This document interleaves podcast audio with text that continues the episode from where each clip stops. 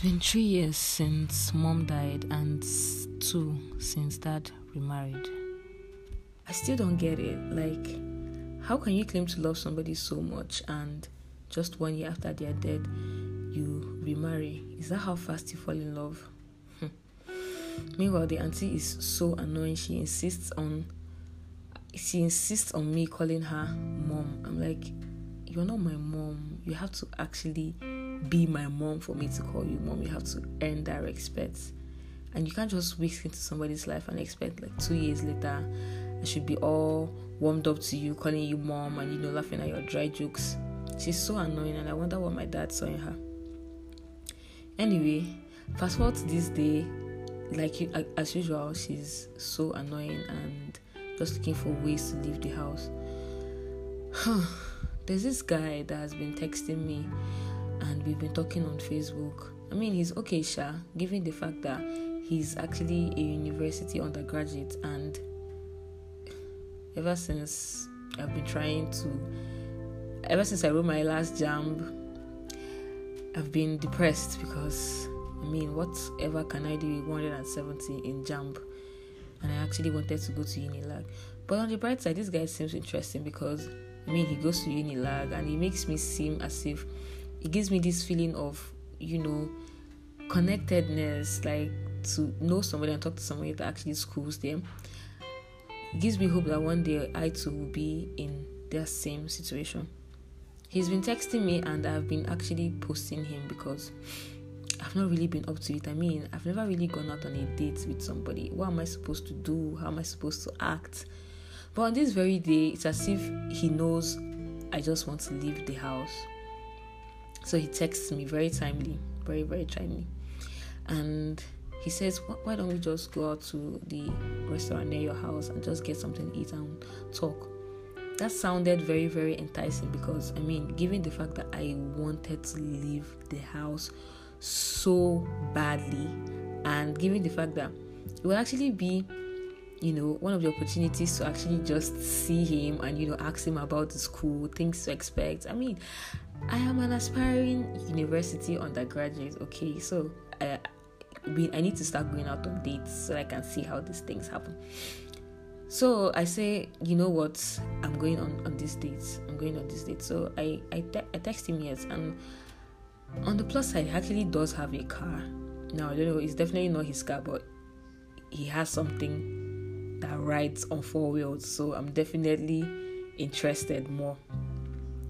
So when I'm dressing up, my mom in quoted marks comes and she asks me where am I going. I'm like, out. I will be back.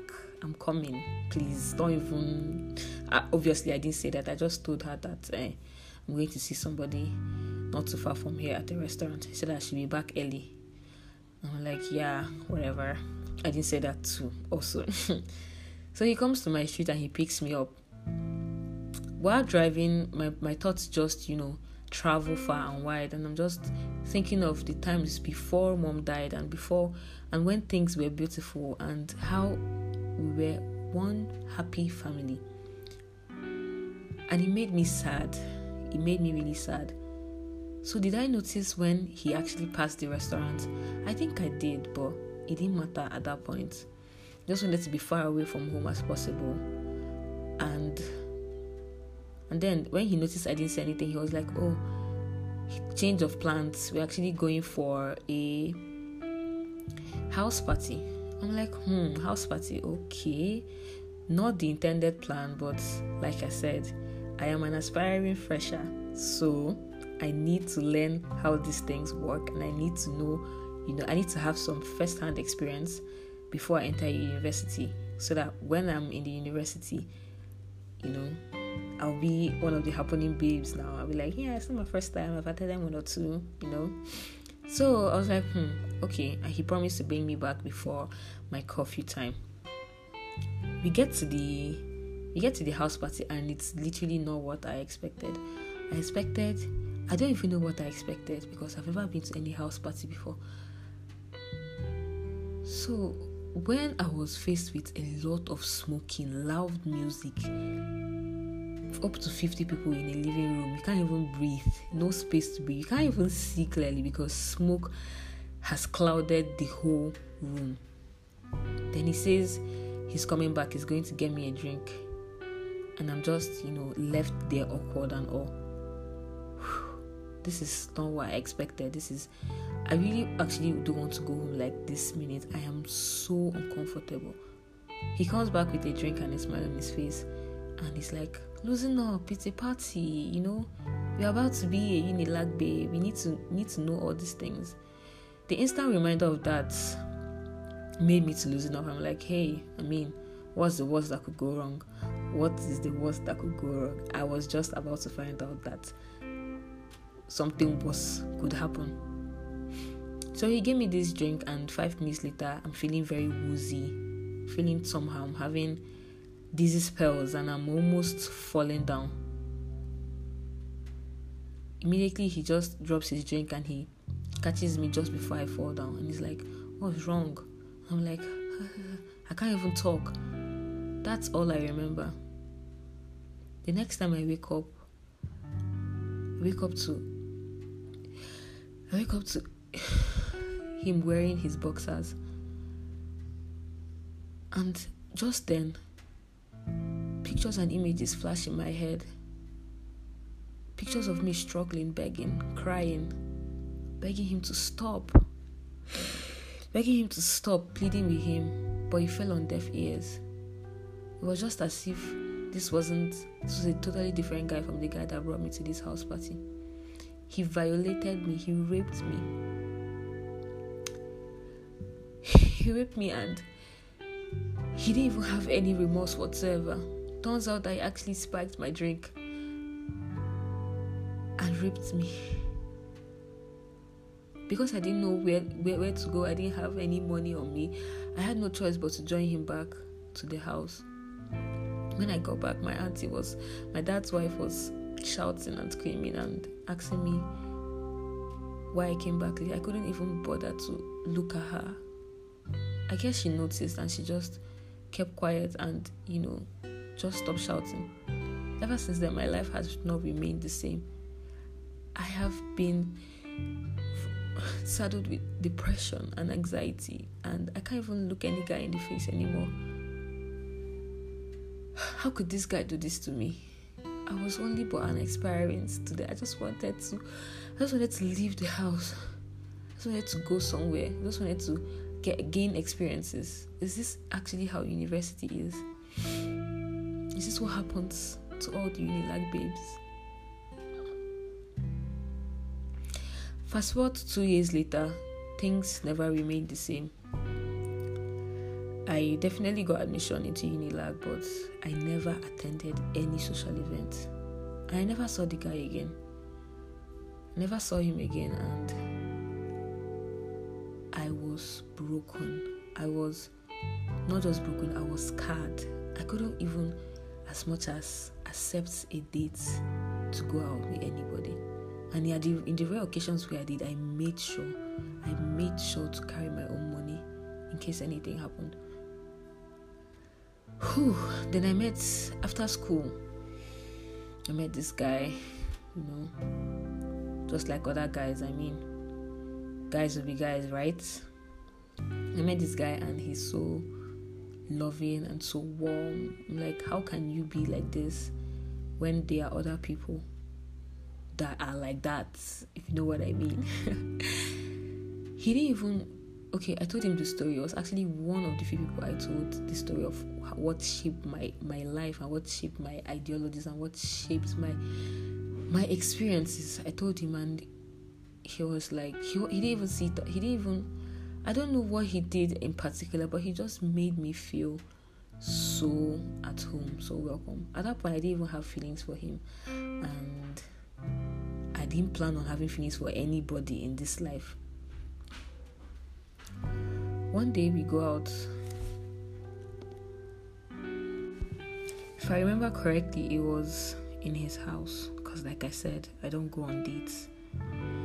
We are at his house, and all of a sudden, there's this strong connection, and he holds my hand and looks into my eyes. I thought I was going to see the hurt the depression, the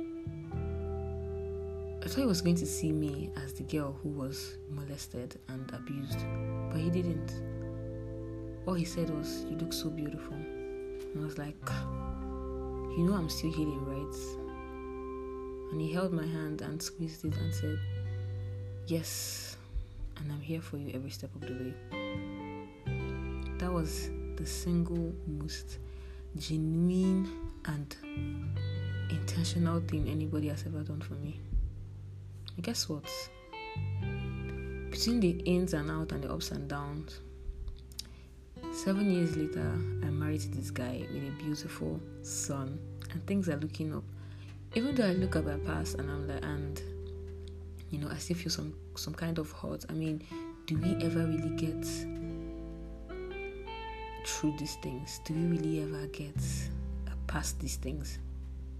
But it's important to always have somebody at around your corner, always there holding your hand every step of the way. So we are married and we have this beautiful, loving son. This beautiful, loving son that's so, I mean, he's my joy. He's every single thing to me. He means so much to me. It's his um, cultural day in school, and I have to attend, obviously.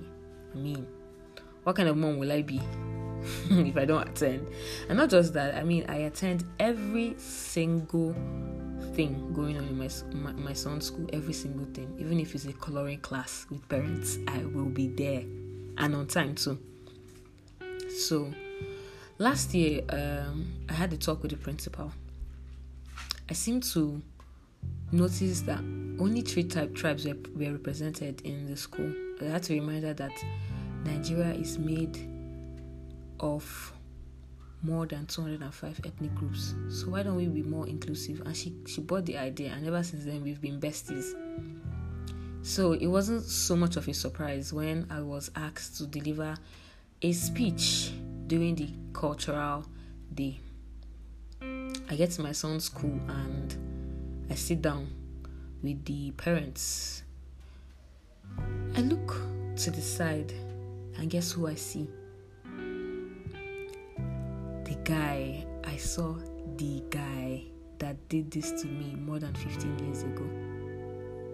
I was in utter shock. I couldn't even move.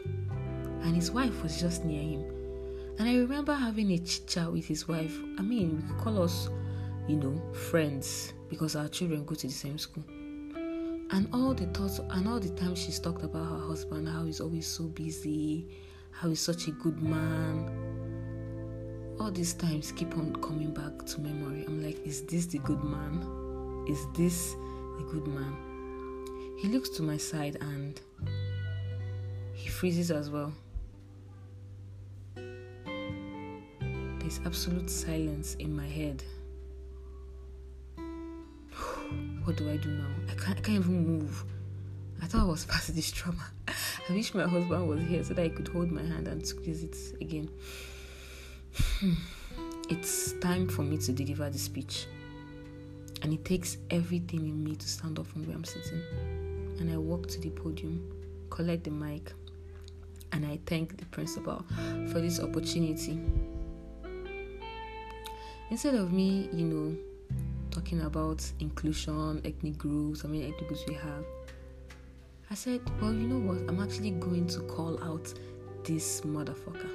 I am. So I said, Dear students, teachers, and parents, if you look to the side, on the third row in the fourth column, is one guy, Mr. Jide, wearing a yellow shirt and a red trouser.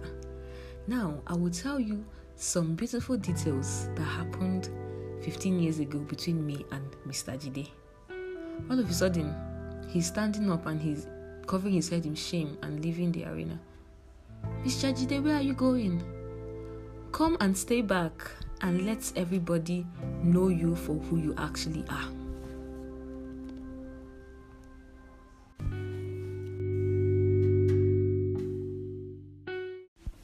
Hi, my name is Onyinye. I am a pharmacy student and the host on the Uncensored podcast, and this is my submission for the WOW FM audio contest.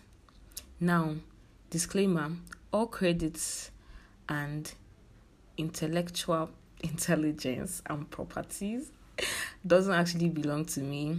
This is actually an excerpt from the book Nearly All the Men in Lagos Are Mad by Damilare Kuku. Obviously, there have been some modifications and a little changes, but the bulk of the creative definitely goes to Damilare. Thank you so much, and I hope you enjoyed listening as much as I enjoyed making it.